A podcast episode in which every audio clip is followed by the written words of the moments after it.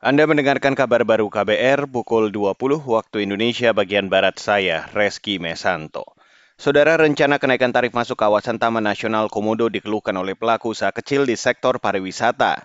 Sebelumnya, ada rencana tarif masuk kawasan nasional Komodo naik menjadi 3,75 juta rupiah.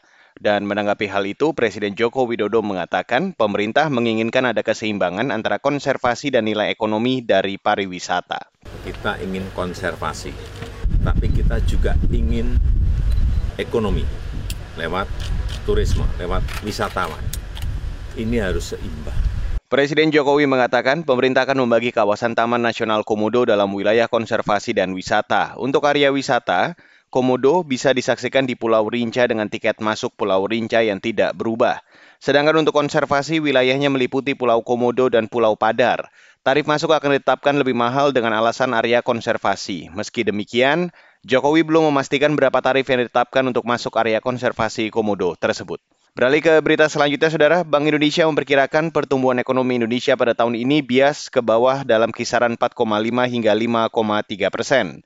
Gubernur BI Peri Warjio mengatakan hal ini dipengaruhi ketidakpastian pasar keuangan global akibat inflasi.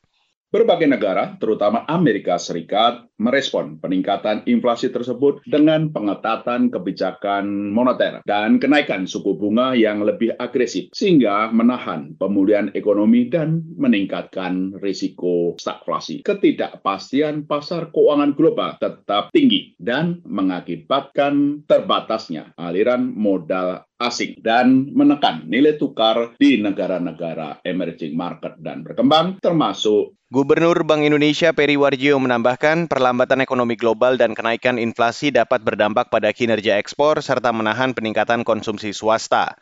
Meski demikian, ia memperkirakan kinerja neraca pembayaran Indonesia akan tetap berada dalam kondisi yang baik dengan transaksi berjalan dalam kisaran surplus 0,3 persen sampai dengan defisit 0,5 persen dari PDB yang ditopang oleh harga komoditas global yang tetap tinggi.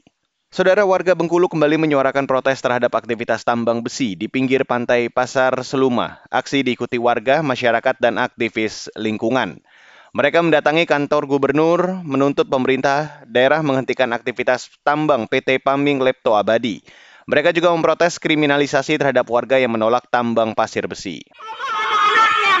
selama lima hari, lima malam.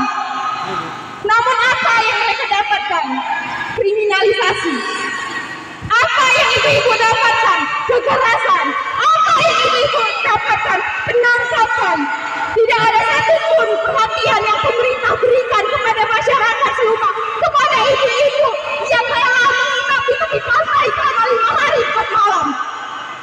Warga juga menuntut pemerintah daerah membuka hasil peninjauan lapangan yang sebelumnya dilakukan pejabat pemerintah Provinsi Bengkulu ke lokasi penambangan besi di pesisir pantai Pasar Seluma.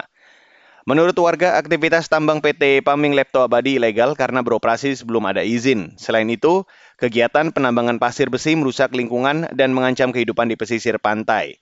Kegiatan tambang itu menyebabkan banyak lubang bekas tambang di pantai. Dan saudara, demikian kabar baru saya Reski Mesanto.